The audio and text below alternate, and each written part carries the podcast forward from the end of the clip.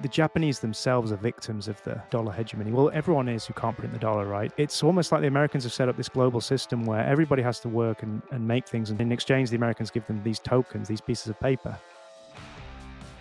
Welcome back to Beyond the Price, the podcast that goes beyond the flashing numbers to explore how Bitcoin fits into the global economy and how real people and real companies are actually using it, especially in Asia. Last episode was with Teruko Neriki, the Japanese translator of the Bitcoin standard.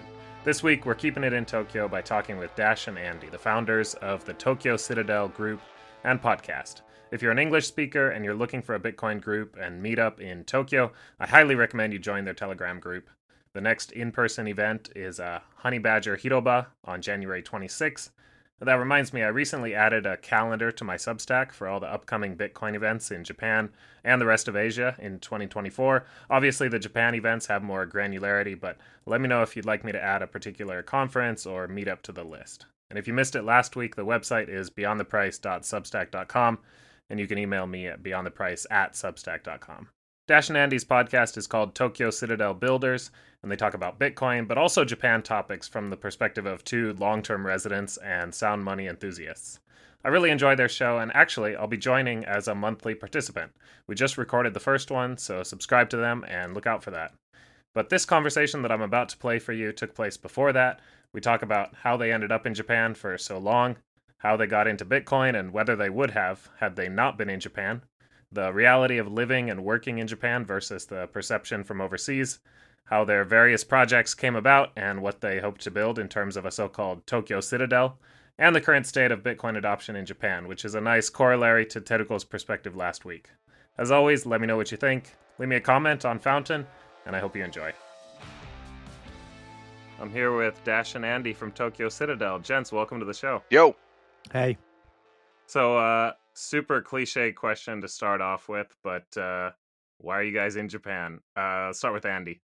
Andy, of course we start with Andy. The hell with Dash. Nobody gives a shit right there. Alphabetical. the um so I had no idea about Japan, didn't care about Japan. Um actually people in from where I'm from still ask me, How's your Chinese? Yeah, they just don't Yeah. they don't care about Japan. Like it's just like they know it's over there, right? It's some Asian place over on the east. Uh but uh met my wife in college. Um turns out she was Japanese. Actually, when I was first introduced to her, she was a, a- a buddy of mine introduced her. It told me he's like Andy, there's a Korean stripper that wants to go to church. and She needs to meet you.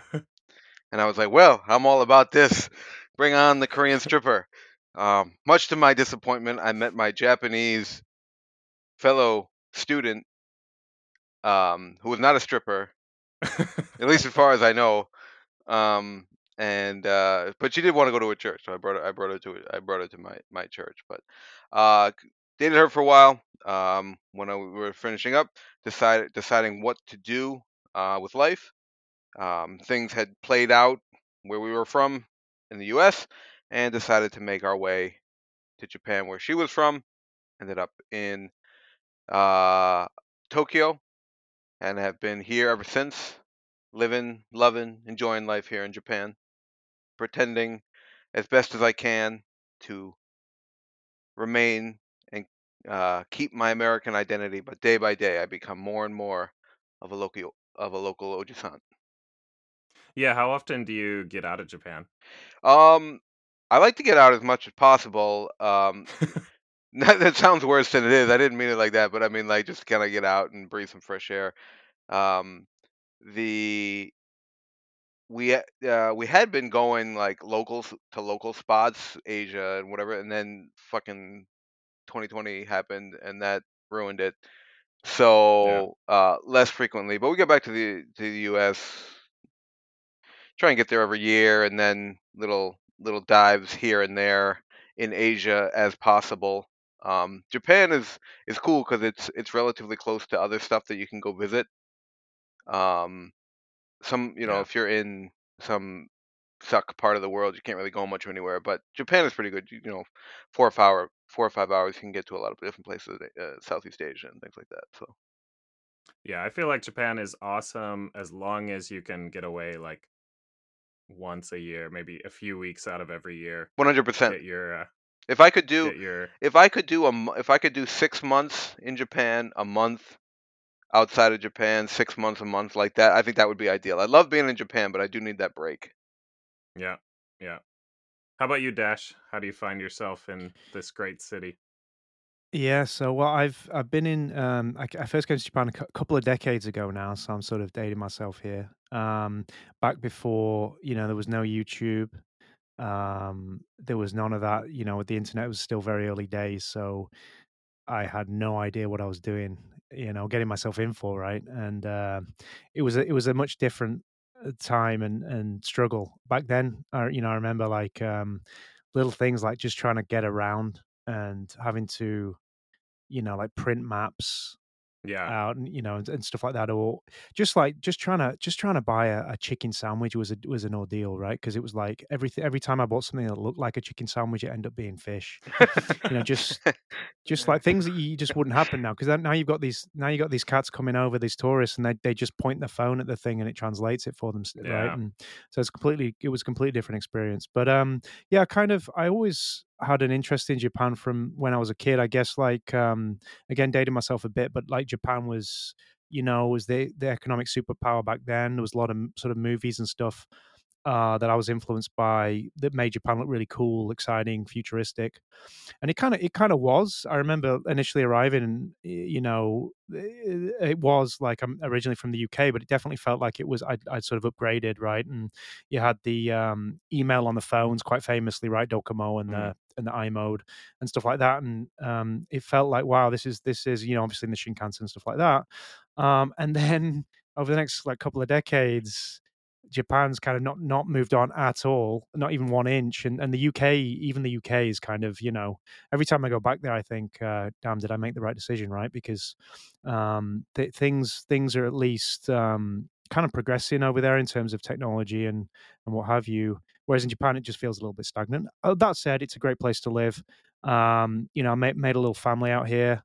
You know, got got kids and um, little life. You know, carved out a little life for myself. It's very very easy to live, very pleasant sort of country to be in. There's so many so many good things about it as well. I, I know I complain a lot, but but I really do I really do like it as well. So you know that's that's the reason I stay.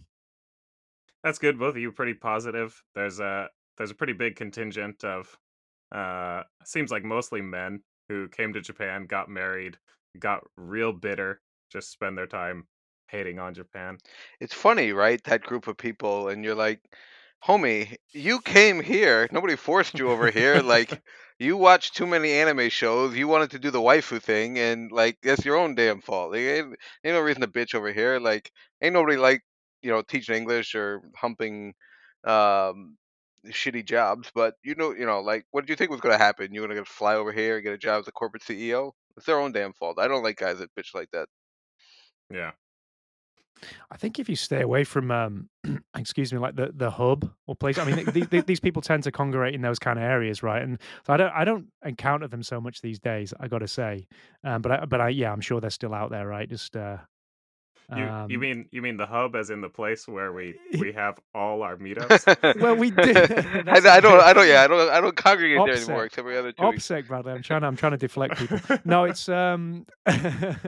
no, I mean, I mean, obviously we're surrounded by uh, you know, Bitcoiners who are, who are the, the greatest people on earth when we're at those meetups. So, um, but um, but yeah, I mean, I, I do know those guys. They're usually sitting at the bar, right? Like eight whiskeys in, just bitching about their life, bitching about their wives and families, and Japan, of course. And you, yeah, like Andy says, it's like, well, you know, it's not, you know, it's not North Korea. You're not forced to stay here. You can, you can leave if you don't like it. Yeah.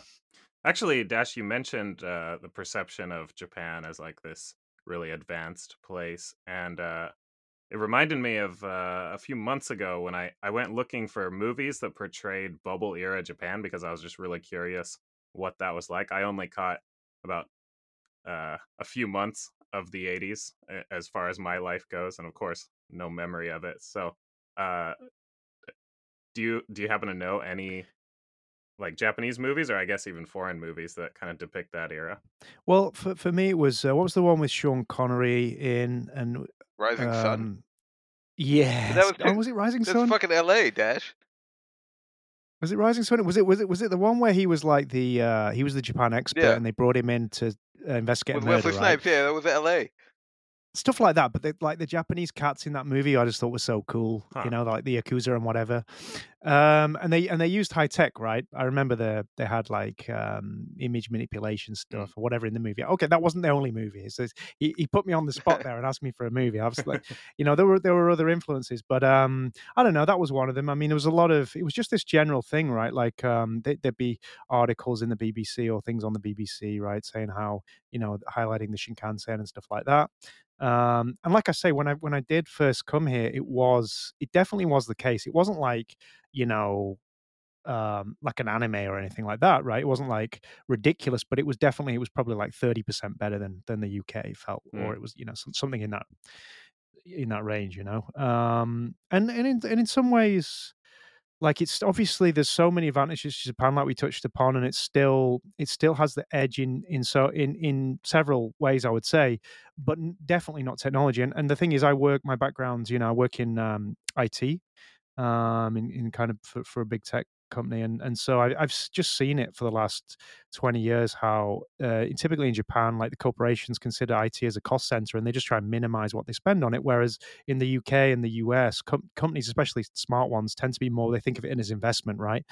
Um, and uh, and they they they see that every dollar they spend on an IT, they'll get back fivefold through savings in labor and et cetera, et cetera. Right. So it's just just that that mindset has led to Japan being really quite behind when it comes to information technology. Yeah. When you say behind, I mean because I, I mean I, I bitch about this all the time with the fax machines and, and silly shit that the Japanese do, but you're more back end appraisal of it. Like what what do you mean by behind? So in terms of, I mean, just raw productivity, right? So if you look at the G uh, eight, I think if you're listed by G eight, I think Japan's right near the bottom, or they, they might even be below uh, Italy now um, in terms of productivity. And then if you, but even if you look at things like uh, wages, right? I mean, Japan's currently, I think the average salary is lower than than the Koreans. So whatever they're doing isn't working in terms of the people, in ter- just in terms of productivity and and and and and the economy, right? Now you can argue a lot of things. You can, you know, and and we we can go into those nuances, right? So for example, one one of the things I do like about Japan is that they're behind in some ways, like especially with the government services. And some people complain about having to go to the city hall and get like uh, your papers or whatever, and having to having to take time out of your work and queue up and stuff like that. But it's kind of quaint, right? And I kind of prefer. Uh, like I, I, I've started to see, especially things like digital, um, you know, uh, digital government as being you know, okay, yeah, it's convenient, but uh, I, I, you know, you you've you kind of seen the dark side, especially post COVID, right? Where in Japan, it, you've got this nice buffer of time between, I think, you know, us and the Eh, the dystopia, if you like, right? Where whereas in the in the, in the UK and the US, maybe it's maybe it's already there.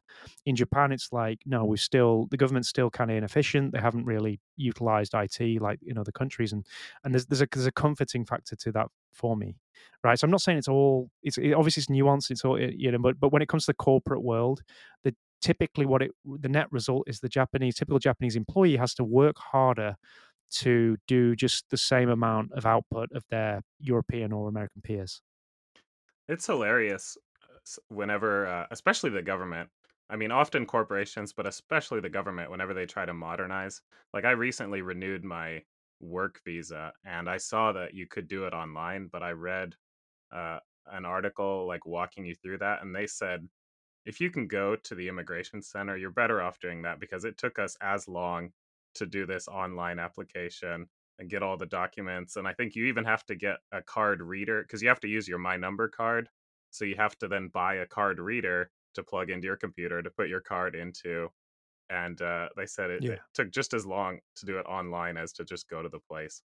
Yeah, well, and this is typically the, the problem in Japan. The good thing about Japan is everybody goes like kind of the extra mile to make something happen. The bad thing about Japan is everybody goes the extra mile. So, in other words, this the, like in the UK or the US, I mean, that the whole thing would just break down, right? If it required people to to to do these kind of things, um, they, they would. uh, What I'm trying to say is they're forced to get it right with the IT. Mhm. Whereas in Japan, often you can fall back on on the diligence of your workforce, right, and their willingness to work overtime without getting paid and things. Yeah. And so that that's another kind of blocker of, of adoption. I, I mean, I have a similar story to yours. So recently there was in in Tokyo, they tried to uh, I think it was some sort of um, child allowance, like childcare allowance or something. They were having people sign up for, and I tried to sign up for it, and it just wouldn't. I just couldn't get it to work, and I think it was something to do with like, like my foreign name like they did you know it hadn't hadn't it wasn't it wasn't liking that and and I, I phoned them up and complained about it and their their solution was just to send me to like print print out these papers and send them to me in the mail and just have me fill those out and send them off so you know it's um yeah i mean it, it is it's kind of hilarious i mean i i do think eventually they're going to get it right because they're going to have to because of the, the demographic situation and what have you is going to force it but um yeah, it's gonna it's gonna be kind of amusing seeing seeing them get there. I think it's gonna it's gonna take a lot of mishaps to get there. I think. Yeah, I had this thought uh, back when when our when my company was organizing this conference, and I was working with uh, a team we had hired from overseas, so kind of got to see both work styles. And and uh, one of the thoughts I had was that Japan will like they'll take something to a hundred percent, even if I mean, generally with these things, like it's easy to get to 95%, and then to take some product or, or service from 95% to 100% will take as long as it took to get to 95%, say. But they will do that, like double the time, whatever it takes to get to 100%. Whereas it seems like the West, it's more like, oh, why would we do that? That's so inefficient. 95% is good enough for people, they'll figure it out. Yeah, it's it's bizarre. I mean, some of that I think is because of their pride as professionals, and that's the kind of good uh, side. The, Yeah. the, the, uh, the the dark side of that, though, is you know I've seen a I see it a lot where people think that you know the what do they say customer is king, right? And and and if for some reason like people will the customer will say, oh, we want it like this, and they'll just think they have to do it like that Yeah. instead of just being like, well, you're not paying for that, so you're not going to get that. You know, um, that, that that's where I feel like I add value. Um, because uh, I don't go a lot. You know, I'll just tell I'll just tell a customer no, Mm. and um, they're just not very good at that, and and so that that that can, that can lead to some kind of harassment or some kind of abuse of like power, like power dynamics being abused to have people, you know, over deliver on things. Have you guys heard this concept of uh, Japanese companies hiring uh, a non-Japanese person just to tell the CEO no Because that's awesome. no one in the company will? I can believe it. Oh, please give me that job. There's nothing I would enjoy more. yeah, I wish I could say that was my job, but man, I, I grew up here. I'm I'm just as as submissive as uh, as anyone. Um, on that note, let's talk about Bitcoin. Uh, how'd you guys how'd you guys get into Bitcoin? Start with me again. alphabetical, alphabetical order. Okay. Yeah. So, um, PayPal, if we remember that basic bitch Yeah. dinosaur company. Um, I was using it, and then uh, one day um, I was not because uh, they said I can't, and they just locked my account.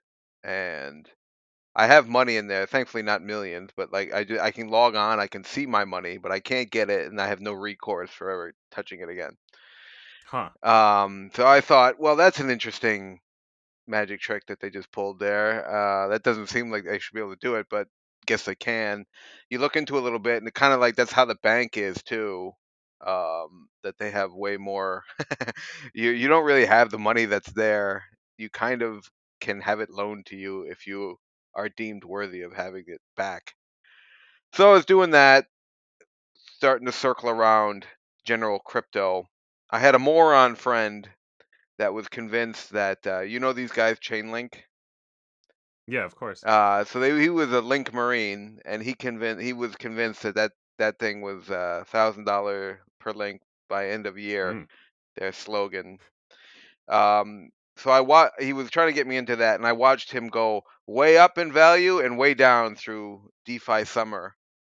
Mhm. Um, but I was so I was smart enough not to to ride that wave. But I after like after that, I said, well, it did go up a lot at one point. Maybe it'll go up again. So I get into Link.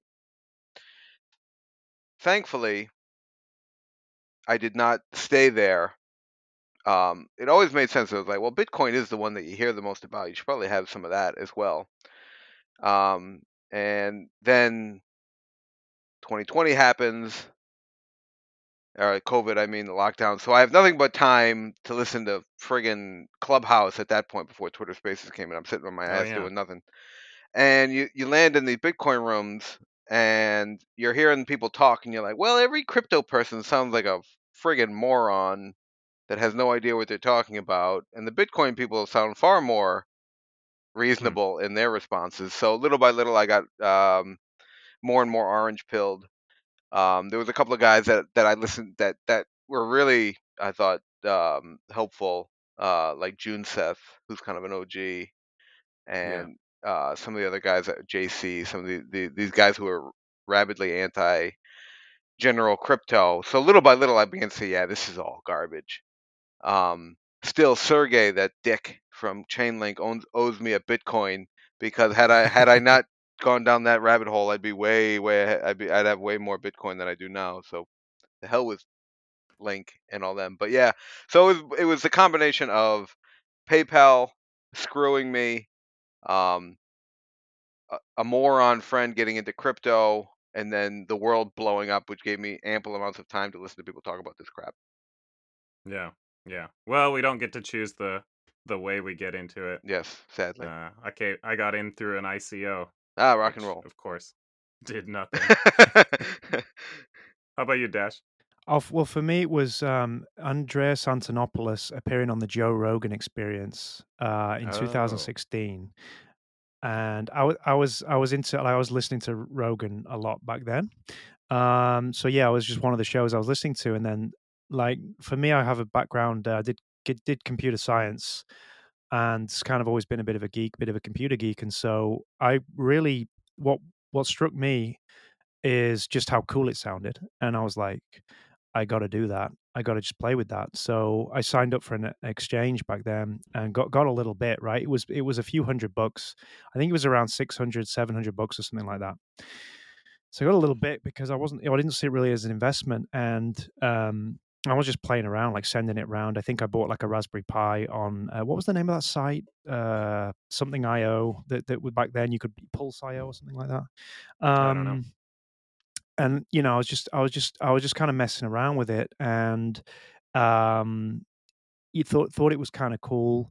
Of course, then like Ethereum came out, and so I was like, well, you know, I heard I heard that was a world computer, and so that's also sounded kind of cool, right? So I bought a little bit of that.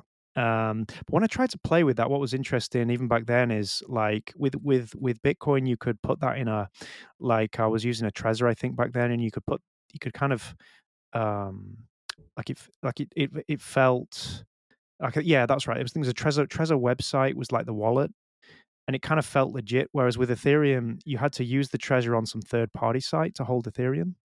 And you had to export your xpubs and stuff like that to this site and it just it just felt a lot more dodgy right?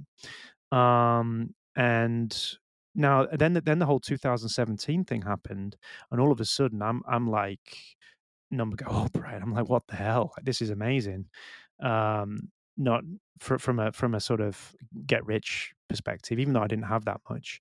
Um and, and what little I had I just sold it all through that. Hmm. because I, I was I, I just thought well the whole thing's going to collapse you know um and so I just sold it all somewhere in 2017 and, and just ca- ca- carried on sort of half amusedly watching it um from there and, and and obviously the crash and stuff like that and I was like, well, that that, that was fun, but um, you know, whatever. It's time to get back to to real life, or whatever. But I, I could never quite. I mean, Bitcoin for some reason had gotten under my skin, and so I was listening to podcasts and stuff like that. And I, I remember reading the uh, the uh, mastering Bitcoin stuff like that from An- Antonopoulos, and I was mainly listening to his stuff. And then he was talking a lot of like not only technical stuff but e- the economic stuff as well. And so I started to sort of become aware, like dimly aware of these things. But to be honest, I mean, I, I was I was a complete NPC back then. Like I trusted the government. Um, I trusted the banks. Like I, I didn't really like I, I def I, I thought, well, maybe he's he's right, but that's that's not you know that's not going to happen here in Japan. Um, and and it wasn't really until then uh, COVID hit, um, and then I started to sort of go down the rabbit hole a little bit um, on that and on government overreach and on on hang on, you know, it, what, how healthy is the financial system and could this in fact affect Japan and, and you know um, really sort of sort of started to see Bitcoin as not so much a like well definitely not just like a get rich thing but more of a uh, like a life raft or something to protect myself with um, because I was like, well, I've got you know, it's kind of hedge, and if I, if I have a little bit of this and I learn how to use it properly, um, you know, even if everything does crash, you know, th- I would I would be able to keep my me and my family kind of afloat with this amount potentially, right? It's kind of a counter secular thing, or it's like a hedge, or it's just it's outside of the uh, traditional financial system.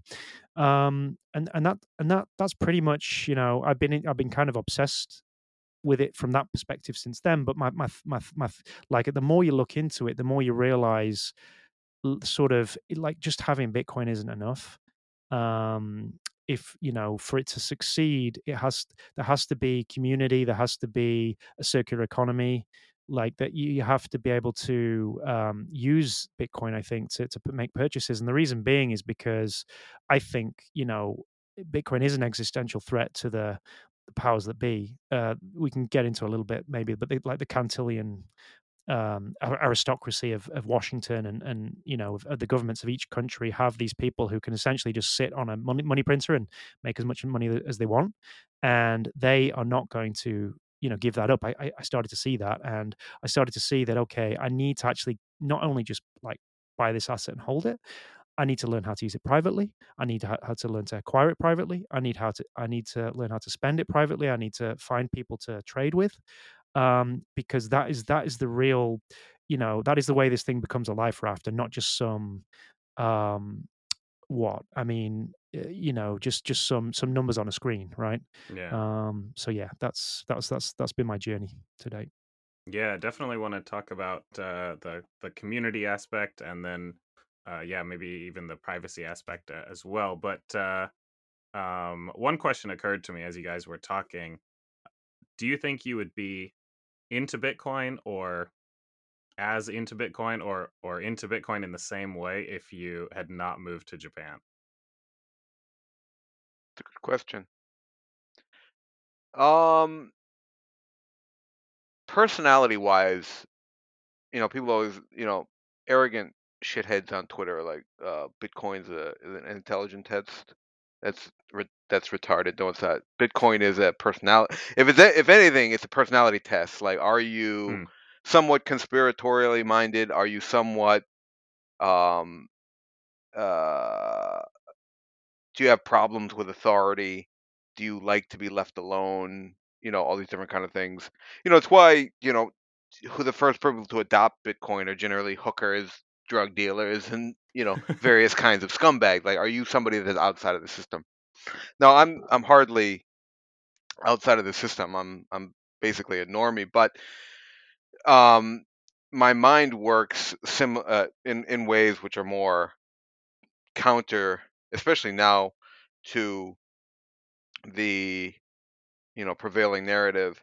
If i was still in the us though and i had a better grasp if i didn't feel because being in japan as a foreigner you do feel outside of the out of the side of the system so it accentuates that to a greater you know your personality if you're one of those people to a greater degree that is a that's a good question i don't know probably not actually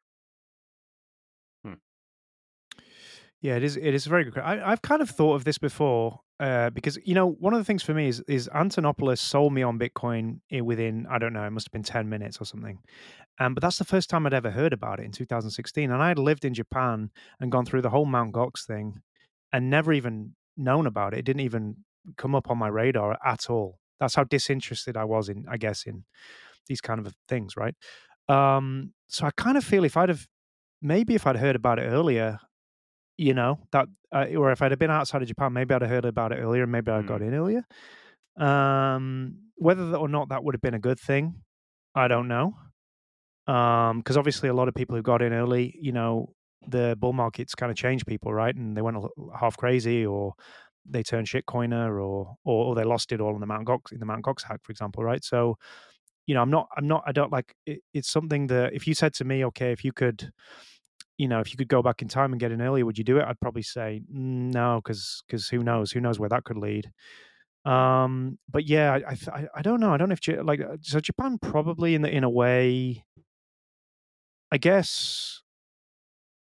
I guess I'd. I, I don't. I don't think it had much to do with it. I think it was just the stage of life that I was at. I was more interested in sports and like playing soccer and just like live like living the normie life and and just hadn't really um like Joe Rogan was as wild as it got for me and then and then when when Antonopoulos showed up on that show that like I was sold but that could have happened anywhere in the world. Yeah. Yeah, it sounds like in your case, your your first touch was from a really good source who knew how to present it in a really good way, whereas maybe Andy and I our uh, first encounter was was more some some random friend over here. Dumb shithead Uh, telling saying you like, you're gonna "Hey, be rich. Yeah. Yeah. yeah, that would have definitely put me off. I think if I'd have if that had been my first touch point, I, yeah, I wouldn't have bought on that based on that. Yeah, there was this article that came out a few years ago, I think. Uh, I think the title was something like Why the Yuppie Elite Don't Get Bitcoin. Yep. Uh, either of you read that? Yeah. And that really stuck in my mind this um this idea that the more successful you are in the current system, the less likely you are to get Bitcoin because you have it's kind of like sunk cost fallacy. You've you've gone to college, you got an MBA, uh, you got hired at a investment bank or or a big four consultancy. You slaved away at that company. Like you've invested so much into the current system and climbing the ladder of the current system. You're kind of like a lot rides on you not getting Bitcoin because that could potentially undermine everything that you've worked so hard for.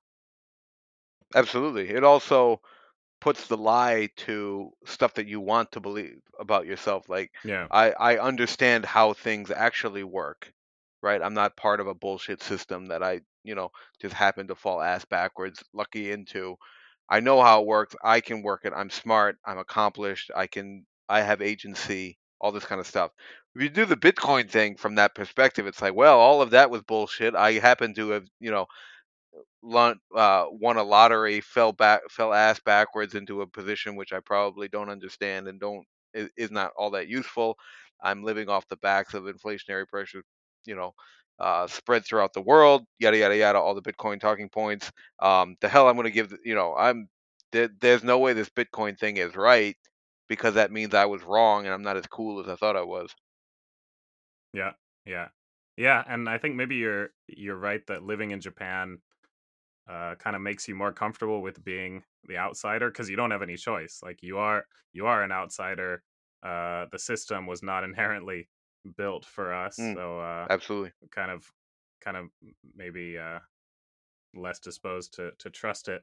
But uh, I mean, the oh system ahead. wasn't built for the for the Japanese people, the typical Japanese people or the Japanese plebs either, right? That's Which fair. is that's Yeah. the thing you kind of have to wake up to, right? To, to- I think to to when you to start to understand Bitcoin. It might not have been built for us, but when Bitcoinization happens, we will we will each be daimyo of our own little corner of Japan. I'm taking Osaka. Go for it. I hate that place. I think that's definitely the perception from the outside. Like, oh, these Bitcoiners, they just want to pump their bags so that they can be the new elite. Absolutely. That's 100% what I want to do. I'm all about that. I Absolutely. joking aside, I I have been well, not the I wouldn't say the new elite, but I was thinking. I think recently my th- my thinking has gone to look if this if this thesis does play out, I feel like it's an opportunity to, um, you know, maybe not be an elite or whatever, but but at least to have some impact on the world, right? And so maybe you have ideas about what the world should look like, or you know what's what's good versus bad, and like if you if you do manage to increase your purchasing power in this way, then that, that then that's a huge opportunity then to do something about that, right? Rather than just complain about Yeah. about things all the time. So yeah, I mean we can we can talk a little bit about that as well if you like. Yeah. No, I, I hope it goes that far and not uh, too much further because honestly, I'm not. I think Bitcoiners in power, like in a in the same system as as what we currently have, would probably just be a lot worse. Oh, uh, you have no idea. I'm gonna once, and it is gonna go that far. And once I am in power, Thunderdome will be how everything, is, all disputes are taken care of in the, the Tokyo Citadel. I don't know about Dash's gay Osaka Citadel, but mine anyway. Oh Thunderdome. no, I'm, I'm bringing back the castle, man. um, we're gonna we're going to come and invade. We're going to do it properly this time. All right. So Tokyo Citadel. Speaking of, how did that come about? Um, so we had been in Bitcoin. We uh, Dash and I had been uh, in Bitcoin. We'd gotten to know each other through kind of an online uh, group here. Um, we were watching, or I, I'll speak for myself. I won't throw dash in this. I was watching all these different cool things kind of spring up all over the world. There's stuff going on in El Salvador, in the U.S., in the U.K., and I'm sitting in one of the in the world's largest city that's got all this stuff going on, the home of the Mount Gox thing, and where this stuff was all popping, and there wasn't anything going on, and it was pissing Mm. me off. On top of that, it was like I'm I'm listening to all these guys talk about all these um, Bitcoin ethical and principial things that they can be doing and should be doing, and circular economy and all these all these things, and I'm hearing more and more buzzwords and slogans, and it's pissing me off again. Like if if like you gotta if if if all this shit is true, then we should be doing something. There can't be I can't be in the world's largest city and and there be nothing going on. Um, so because of um, my rather relaxed lifestyle and my um, my sugar mama who keeps us well fed, I have time to do stuff. So I was thinking, you know what? Screw it. I'm making a podcast. Um, and I got, you know, I'd known Dash for a while, um, and our other co-host Mike, we had gotten to be friends. So I was like, you know what, we should do this. Um, but we didn't want um, Dash can take it from here. But we didn't want to focus on um, Bitcoin too much. Mostly, Dash knows sh- shit well. Mike knows stuff well. I, however, am basically a normie moron, and I don't really get anything technical. Like it's, I don't, you know, like chimp on the keyboard kind of thing. So focusing too much on like Bitcoin specific, you know, talking about the latest hash rate and shit like that is going to be complete waste on me. I'm not going to be able to talk about it. So we had to do something that was a bit more expansive and actually something that I think the three of us were were more interested in.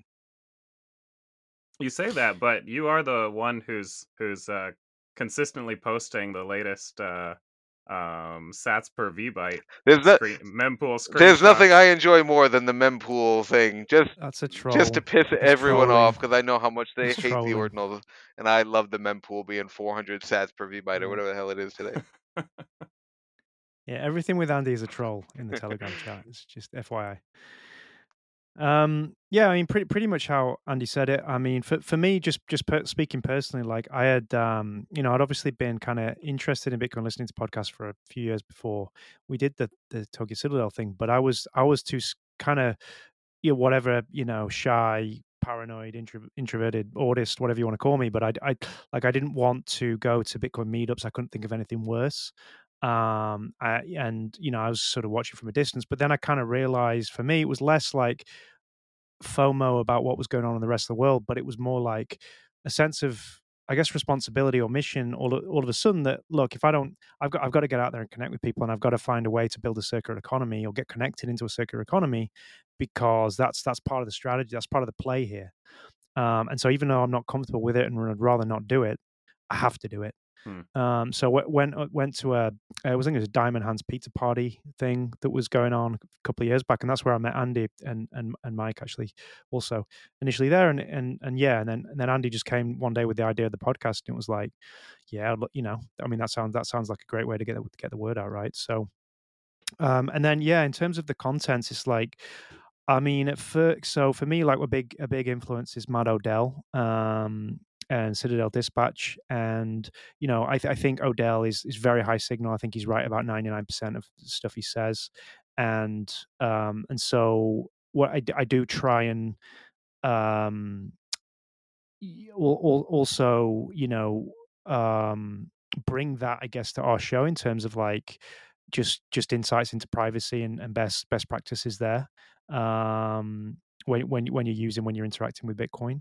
Um but yeah i mean in terms of the you know the, the show itself um we we do we do try and keep it um I- guess i guess the anchoring principle or topic is kind of the citadel topic itself right? So we're discussing that a lot. We've done a show even on you know building a citadel in japan or even what is a citadel i think that was the first show we did Yeah. um, so I, I guess that's the kind of consistent theme of the episodes, and you know, something I definitely like to build on going forward because I think that again, that's that's key. It's like, like you know, you got your Bitcoin, great, but what are you going to do with it?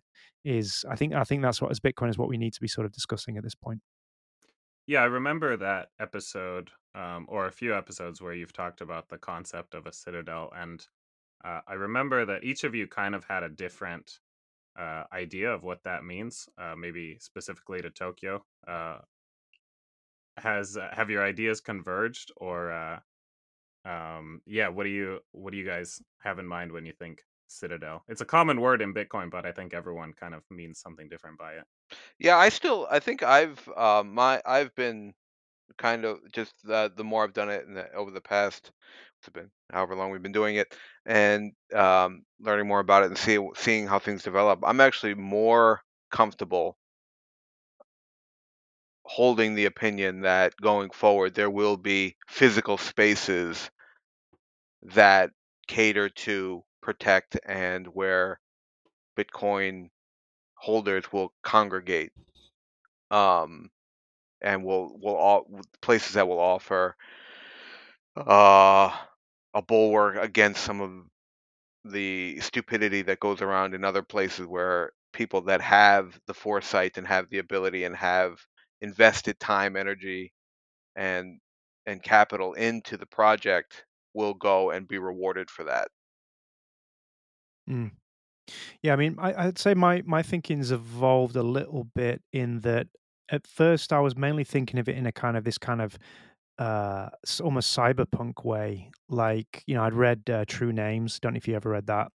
No, It's a it's you know it's a classic. Um, one of the samurai guys recommended it on on a on a talk he was giving. That was what I watched, and uh, I went and just read. Samurai Wallet. Yeah, Oh, um, and I read, and it's it's a fairly short book. I read it in a couple of days, but it's you know, it, it was so prescient, right? And it's so, but essentially, it's. I mean, the the the idea of the show is that um, if someone gets your true name, they sort of have power over you, and it's a story about you know um quote unquote hackers on the on the internet right? Um but there's just there's just a lot there's a lot there to, to think of just just in terms of the philosophy of you know what does it mean to be free online and things like that. Um but um so i was thinking of the citadel more of this kind of online sp- where you, where you knew how to navigate the online world um, and and kind of preserve your privacy while you were doing it, stuff like that. And so it was kind of a nebulous thing for me. Um, but um, but yeah, I mean, obviously, the, the- then in the in the interim, things like Bitcoin Park happened. Odell had launched that in Nashville. Um, and like Andy said, there's so many things now. There's the there's the Bitcoin Island in the Philippines, and there's et cetera, et cetera. There's just so many examples and it it does strike me as strange that we don't have that in Japan. But and and then on the other hand, like we when we do our meetups, it's great, right? We always get people coming out, the group's growing, the demand's obviously there, and there's so many things you can do. It's like at the uh, Honey Badger Hiroba, which we can you know we can get into that, but it's um, you know we're doing things like setting up a stall and sell, selling food and drinks and stuff like that for for Sats, and it's just like so exciting. It's almost, and I think something Andy said. He said, uh, you know, I think I think this you said that Andy, but um, you're you're only limited by your imagination when you when you've got something like a physical space, right? Or when when you're doing something in a venue, and, and, and that that kind of I felt that viscerally when when we when you know because it's when you're there, you're like, okay, well I can do this, I can do this, oh I can do that, you know, and just the ideas are kind of flying, right? And especially when you're in a group of like-minded people who are all pretty, you know, pretty smart and pretty, you know, um, all coming with slightly different perspectives, but it's all it's all additive, right? It's all like iron sharpening iron. Um, and so yeah, I feel like my thinking is evolved. I mean, I'm not completely abandoning the whole, you know, obviously the like because I think Balaji is the one that's been talking. I know he's a shitcoiner, but he he he does a good job of explaining this kind of, you know, the the emergence of a kind of on like the online world is is a is a new city state kind of thing. I, I mean, I'm, I'm butchering his idea, but yeah, the network state. Yeah, the network state, yeah. I mean, I'm not completely abandoning that idea, but at the same time, we are, you know, human beings need to meet physically. I mean, something we all, I think, learned during COVID that, yeah, it was kind of cool to do Zoom meetings for a while, but then you're like, you know what, I just, I need to actually meet people. I mean, that's, that's what, that's, we, we, we, we are, we need that, right? Um, and so, yeah, I definitely want to be putting more energy into getting something going, something like permanent going. And the physical is where Yeah. uh, Bitcoin separates itself. I mean, it's the the nonsensical and and and and retarded uh, ETH people that want to build a metaverse and have all of this disconnected, um, physic free. What was it? The Vitalik said we can create our own physics. I mean, it's, it's Bitcoin Mm, that Hmm. um, has the tie to the real world. That's value is derived, although it's expressed in um, uh, and on as magic internet money, but it, its its value is tied to the hashing. It's tied to the to the Mm. mining. It's tied to the actual energy produced uh, to Mhm. make it uh, valuable. And to not have something physical almost betrays the very nature of Mm. the Bitcoin project, right? To have everything so detached and dehumanized, deracinated, um, would be a complete failure of Bitcoin in a certain sense. Even even the the fact that it's something that's digital but also limited i mean that's like a, Yeah. a physical concept dragged into the Absolutely. digital realm for the first time Yeah. um yeah i'm sure it's it's some of both like physical communities but also um across cyberspace as well Mm. um it's an interesting idea like uh a, uh circular economy uh, or a, a community based on a, a currency growing. I, I mean, I guess there are there are cases of nation states choosing a different currency to use, maybe choose the dollar. Um, but uh, I, I need to look more into this. But I'm wondering if there are examples in history of of small communities like within a country choosing to operate on a different currency. Hmm. That's an interesting question. I, yeah, nothing comes to mind immediately, but you'd, you'd have thought something like that would have happened, right? Well, There there must be something in Saif's book about that, so similar to that, right? Like with it using. So it- it- Safe mainly talks about when one money uh, replaces another, right? Hmm. But I wonder if that how much of that is a community-driven phenomenon. Yeah, in a lot of the cases, it seemed to be like an invading Hmm. uh, force. Yeah. well, I don't even. I mean, I, I, I'm more of an elite theory kind of guy. I don't know how much the populace at large really determines much generally. So even uh, Bitcoin going forward, I don't think it's going to be a ground up swell of non-elite types. It'll just be a new elite type that that implements it. Um, the masses on their own are generally retarded. Like what's that Osho line? Government by the people, for the people, but the people are retarded. Um, Oh yeah. the um, that that's how it is. So I mean, like they need the, the leadership and guidance and people uh, and elites moving things forward is is necessary. So I, I would be surprised if there was any examples of a community groundswell um, that led to something that wasn't really led by a group of alternate elites um, really pushing an agenda. yeah, Osho. There's a there's a wild example of a community built in a in another nation. Dash, have you seen this documentary about this No. this cult in Oregon? No, I haven't seen it. They bring uh it was a while ago since I watched it, but but it's a it's an Indian guru who they they bring to the US or he travels to the US and his followers he had quite a large following in India, but then they set up shop in Oregon. It was Oregon, right, Yep. Yeah, they find this this rural area and they set up shop and they eventually grow so large that they they start building their own town and and they're they're recognized as a township and they have their own police force and then I mean I shouldn't spoil it because because everyone should watch it. It's it's amazing. that was the but, first. uh, that was like one of the first big Netflix series, right? Like that uh, documentary. Oh, was did- I think so. That was a few years back. If I remember correctly, it was like really one of the first big ones. That and Tiger King and shit like that. Yeah. I don't know if they probably didn't have their own currency, but I mean, I could, or maybe they did. I could easily believe that they did. Not sure I want to associate uh, Bitcoin citadels with with that idea. That will be how my Bitcoin Citadel is, just so you know. just like that.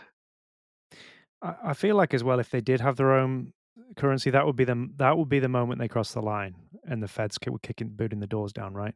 Mm. So I think you know, you can have your har- haram, you can have your, uh you maybe you can have your own police force, but as soon as you start trying to have your own money, that's you know, that's when you're uh you're inviting you know the, the Feds to come Well, in. Dash is always afraid of the feds, but I do check. I mean, but we'll go. But this is where Dash and I, you know, we always kind of playfully go back and forth. It's like, well, I mean, they, if that was the case, then they would have invaded El Salvador by now. It's been a full year. They've been, uh, they've, I haven't gotten rid of the dollar yet, but they, um, they certainly have brought in. They, they whined and bitched about it, but they couldn't do anything about it. Well, the jury's still out there, right? It's only been a couple of years. No, the jury's not out. It's already decided. How about that? Yeah, I, I wouldn't be surprised if if more and more countries start kind of following in El Salvador's footsteps. Um, and yeah, Who's it? Samson Mow keeps like tweet like allu- alluding to think like think things are going to happen any day now. I love Samson, but 27 countries have been adopting Yeah. Bitcoin for the past five years. I yeah, think El was some. Salvador was fairly u- unique, right, in that it was Mm, already dollarized. I don't, I don't know, man. And, and Bukele's a- just a very competent leader, right? I mean, he's been able to do a lot of things which people wouldn't have thought possible. Um, and then, and you know, Bitcoin would be one of them. But I mean, I, I don't know how easy that would be to replicate. I mean, even the guy in Argentina isn't isn't he walking back the? I know I know that was dollars and not Bitcoin, but isn't he walking back the whole um, get rid of the central bank thing? I'm not really following it that closely, but I, I'd be amazed if he if he actually comes through, for example, with that. Yeah, politicians definitely have a have a Mm, precedent of saying a lot of things before they're in power and then getting into power and that all disappears for some reason. Last I heard he had some disagreement with the guy that he was going to put in charge of the central bank to dismantle it. Um I think the the guy was hardcore like he was all about dismantling it and then he said Milei wasn't hardcore enough something like that. Mm. But uh, yeah, I'm not following it closely either. I think we probably get our news from the same sources, so Yes. it's a real meeting of the minds right here. um, yeah, how about on the Japanese side? Because uh, I think like Tokyo does have a have an expat community, and and we mentioned some of the characteristics of at least uh, one part of that community, which could be conducive to sort of forming a an independent uh, economy. But uh, on the Japanese side, what are you seeing, and what do you think uh, about Bitcoin could uniquely resonate with Japanese people? Dash, go first. um. So I don't have a lot of hope, Hmm. although I know there's a small and very knowledgeable community here because you know I've I've now found podcasts.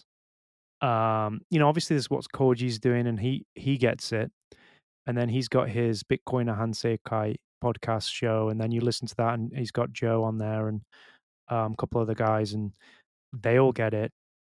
And you know, not only Bitcoin, but they sort of everything around what makes it difficult for Japanese people to maybe understand or or, or grok it or whatever as well. Like they, they'll talk very eloquently on those points, and so, but, but so you know, there, there there is that there is that like um the, like good Bitcoiners, good knowledgeable smart Bitcoiners, but they what what they seem to have in common is excellent English ability, like uh, like almost native level or native level, pretty much all of them um, and then also a slight what's maybe un- a little bit more unique in Japan in that they're a little bit more disagreeable, right? Hmm. Um, so if you if you if you get that like that that extraordinary English ability and an almost native level English ability plus disagreeability, um, and it, it it it goes back to what we were saying a little earlier on, right? Whereas if you feel outside the system, you're more likely to embrace Bitcoin, and so I, th- I think those are the kind of Japanese people that are like are more likely to embrace Bitcoin. And um, the thing about those Japanese people I've noticed as well is is sometimes they're not the most vocal or whatever. I mean, they just get on with their lives. And so, for example, you you can see if you ever go to Tanaka Ginza, which is this um, gold gold dealers. It's the largest gold dealers in Japan, I think.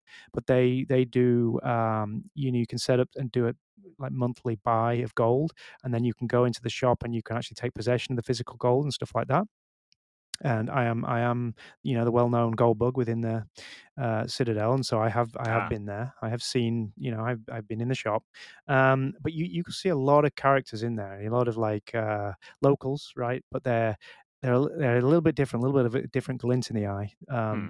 But they're so they're obviously like you know hard money people or whatever. There's a reason that they're there buying gold. Um, so they, I know they exist, but then it's not like something that you're going to see in like on mainstream TV or in, in the media or anything like that. It's kind of it's maybe it's a little bit it's a little bit of a hidden world, I think. And so I expect Bitcoin maybe will evolve in a similar way. And I and, and Japanese people also tend to be more um, sensitive to things like privacy and OPSEC, I think. And so, you know, it might be that there's a larger contingent of Bitcoiners that you think, but they're just they're just kind of hidden away. As you know, maybe they're names on Twitter, but they're not even they're not even tweeting that much, right? They're just kind of following other people. So, um, but yeah, in terms of in terms of like, I don't like. I, so I, I think I think that's my hope that you'll get that kind of contingent of quiet, good Bitcoiners just steadily growing, and, you know they'll at least be able to acquire Sats and, and protect themselves. But um, but but but in terms of mainstream Japanese society, it's you know I, I, I don't I don't ever see that being um, uh, they, they'll be the last to get it. I think. Yeah, you see, I mean, you have, um, you know, they, they it's it's an it's uh the Japanese like to, I mean, they like to gamble, they like investments, or you know, there's a segment of them that like that, and you see it pop up from here and uh, here and there. What's that that thing that offers uh Bitcoin points? Um, the Mercari. Mercari, yeah. So you see it pop up here and there, and that you know that seems to be somewhat popular. But you know the the your average Sato-san on the street there is is not going to be persuaded by this. They- They're very steady, go by go by the books, walk one foot in front of the other, which is why I think the marketing for it as this radical thing has never been the most persuasive to the locals. The other side of that, you know, like the um, the Greg Foss insurance angle, I think is far more persuasive to people here. Like set a decent expectation for it, explain it in a way that it counters the dollar, it counters the yen, it works on inflation. All these kind of things are far more, I think, persuasive to somebody like my father-in-law than, Hmm. um, yeah, now we're going to cancel the state and we're going to live in Ancapistan. Like that, that shit doesn't interest him at all, and he sees that Yeah. as mildly moronic. Uh, however, if you can sell him on an insurance of which he has 19 different kinds already, um, then he's far more likely to, to buy that because he understands that it's just insurance for your for your purchasing power, right?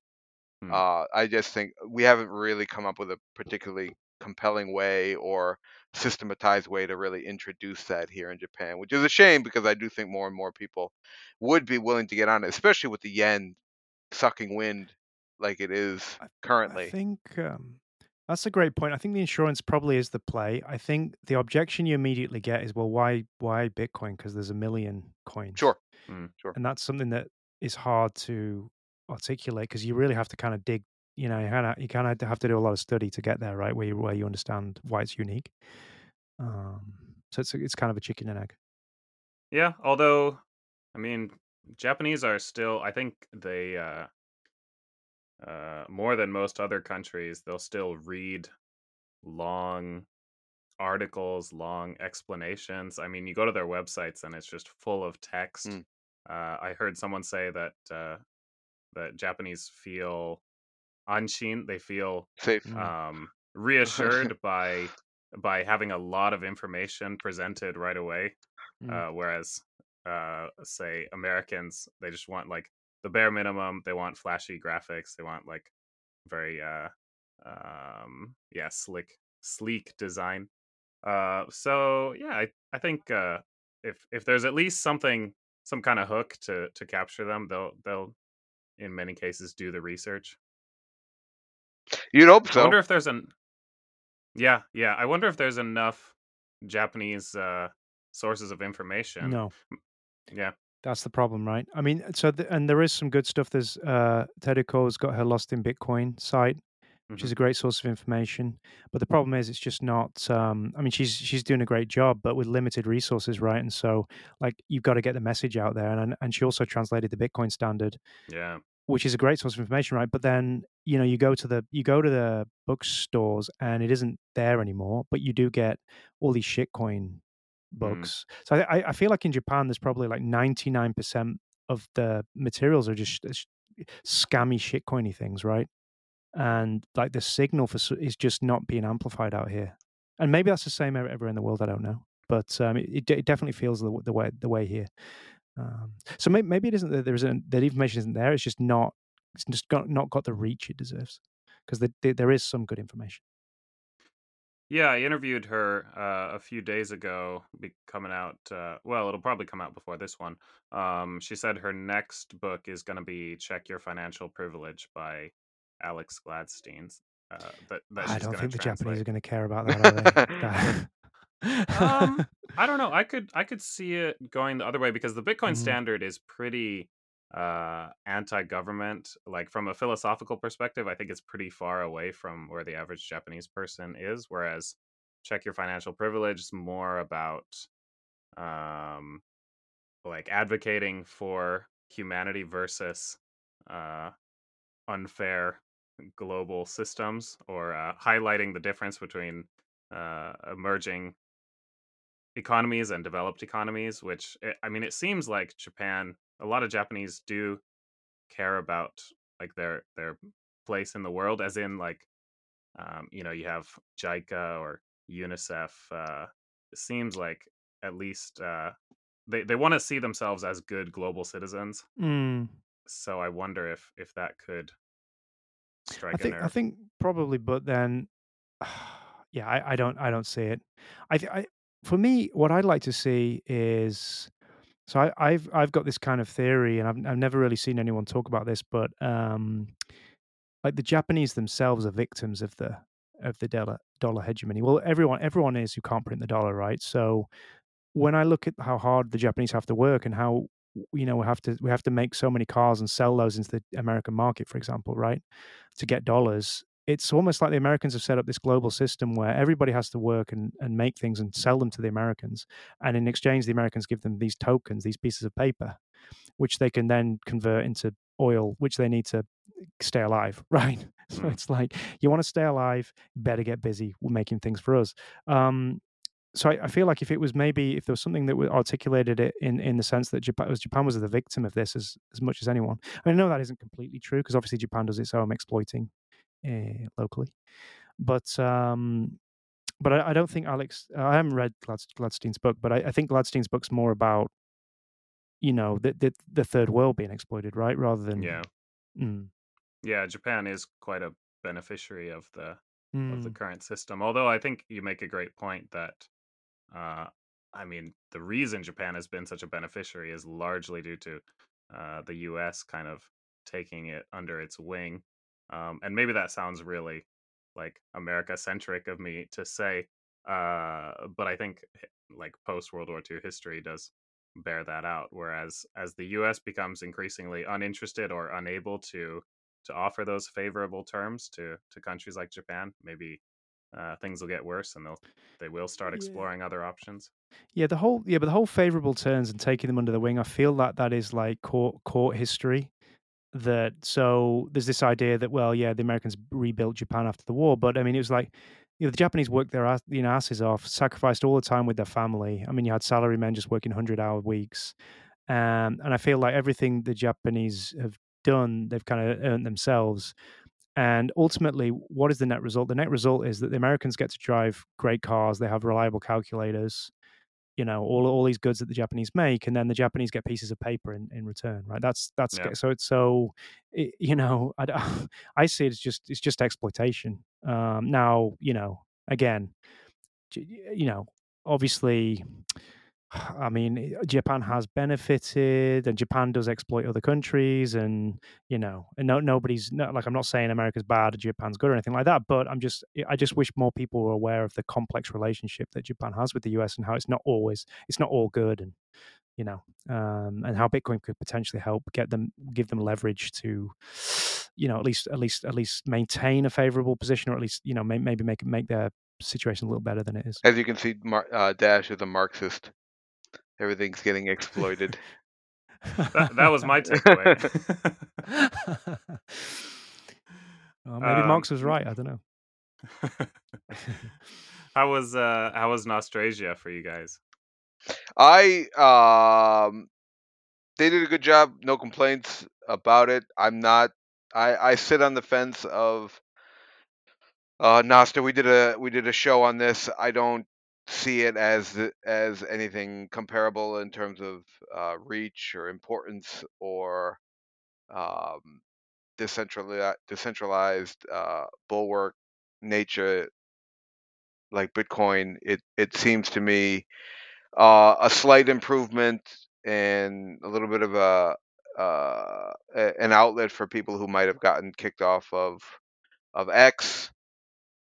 But Hmm. still, I think it's it's it's it's easily capturable. I, I liken it more to like an Ethereum. It's kind of like a a thing to play with that has some ideas in it, but it, it it's not the the holy grail, and I wouldn't waste a significant amount of my time developing it where uh, as opposed to spending a lot of time on Bitcoin. You know what I mean? Like if I'm going to devote time, I'll devote time on the Bitcoin project, not the the Nostr one. I'll use it Mhm. though. It's fine. See, this is what this is one area we do disagree. Um, so I'm I'm very bullish on Nostr. I see Nostr and Bitcoin as being really sim- symbiotic. So, and in, in the way in a similar level to Odell, right? So Odell with his uh, Ten31 investment, he's got a venture capital firm, and I think also his OpenSats. He's kind of I think it's pretty much 50 50 these days in terms of funding both Nostr and Bitcoin projects. And I think the reason he's doing that, and, and NVK is obviously on the board at um, OpenSats, is they see that Nostr is going to be the way that most people get their first sats. So, um, you know, if people can sign up to Nostr and get like a Twitter like experience or whatever that experience is, because obviously Nostr is not limited to that, um, it, we have already native integration with the Lightning Network. And so any content creator can potentially get zapped and earn, um, you know, real, uh, the hardest money on earth for their for their work. Um, and you know, Odell was just saying this the other day um, that um, you know, if if for now you only have hardcore Bitcoiners on the platform, but they're all you know, they've got their Lightning wallet full of stat, sats, and they're willing to zap literally generational wealth to people for posting a funny meme or you know some interesting uh, analysis or something like that.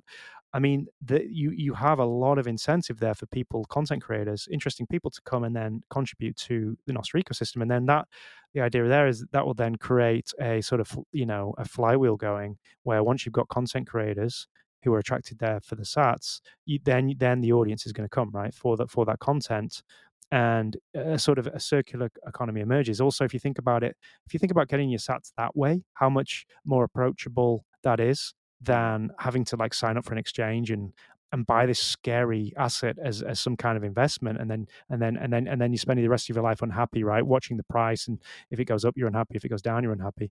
But it, but but if you're just if you're just getting like these sats like oh i got 100 sats i got 1000 sats oh i've got 50000 sats in the wallet now you don't think of it in the same way. It's, it's almost like you start thinking bitcoin first. Um yeah. you know so I, I think in that sense in terms of um adoption Nostr is is def is key, and and that that doesn't even go into the whole censorship resistance stuff, which I'm also very excited about. But but look, just to keep us focused on Bitcoin.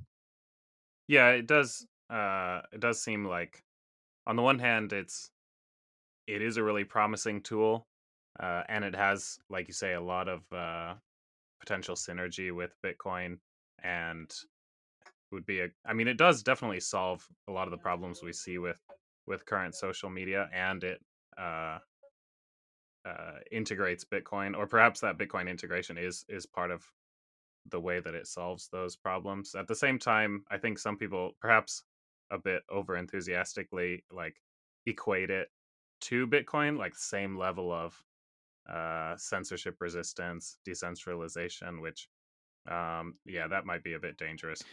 Well, yeah, but I, th- I so I see Nostr as like if you see Bitcoin as an organism, like Nostr is just this kind of it's this um whether it's whether it's a separate or, organism and completely symbiotic and in a, a, a, bit like the way with a human you've got like uh, gut bacteria or something right? It's like Mm. it's almost like it's it's a natural part of the bitcoin ecosystem and and and, and anything if, if Nostr grows if Nostr gets stronger then bitcoin grows bit bitcoin gets stronger and vice versa. Um that's the way i see it. So i don't i don't really even almost i almost don't don't separate the two now Maybe that's a good place to kind of wrap it up. Um, you mentioned your podcast, Tokyo Citadel Builders. Uh, once a week is that the the frequency for that? Yeah, we rotate. Either we'll do a group group session and we'll kind of talk amongst ourselves on a topic, or uh, we'll do various interviews with folks doing stuff. Uh, Dash does a lot of the interviews. Uh, I I do less of them because I don't know what the hell I'm talking about. So asking questions is is complicated. Thankfully, Dash can pick pick that up. Yeah, I'm, I was just. What's the website? It's to- TokyoCitadel.com, right, Andy? That's right. And so there, there's the links to the Telegram group in there, um, the podcast, the meetup.com page, I believe, is also on there. So we do we do regular meetups around the Tokyo area. If you're in town, please check us out. We'd love to see you at the meetups. Um, and yeah, listen to the show. Um, we're on Nostr and, and Twitter as well. So you know, just just reach out, get involved. Let's um, let let's connect. We love to, we love to connect, especially with citadels all over the world. So if you if you if you're someone who's also building a citadel, reach out. You know, um, and uh, yeah, just look, looking forward to building this this uh, this thing together. Absolutely. Awesome. Dash, Andy, thanks so much for your time. Thank, Thank you, brother. Okay, what'd you think of that? This question of why some people get so into Bitcoin and others show no interest, no matter how many times they encounter it, is one that's endlessly fascinating to me.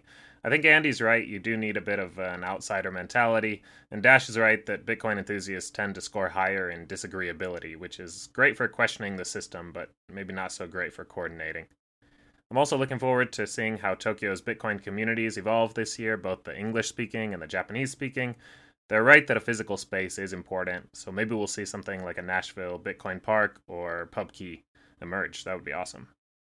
Like I said, I'm joining their podcast Tokyo Citadel Builders as well, so check that out, as well as the meetup schedule on my Substack. I'm not used to having to answer questions instead of just asking them, but it's a fun time and I'm glad for the opportunity to discuss Japan beyond only Bitcoin. And for Beyond the Price, if you'd like to hear a particular topic discussed, let me know by emailing beyondtheprice at substack.com or leaving a comment on Fountain. Follow the show if you don't want to miss an episode. Leave a rating or review or share this episode with a friend. Thank you so much for listening and talk to you again soon.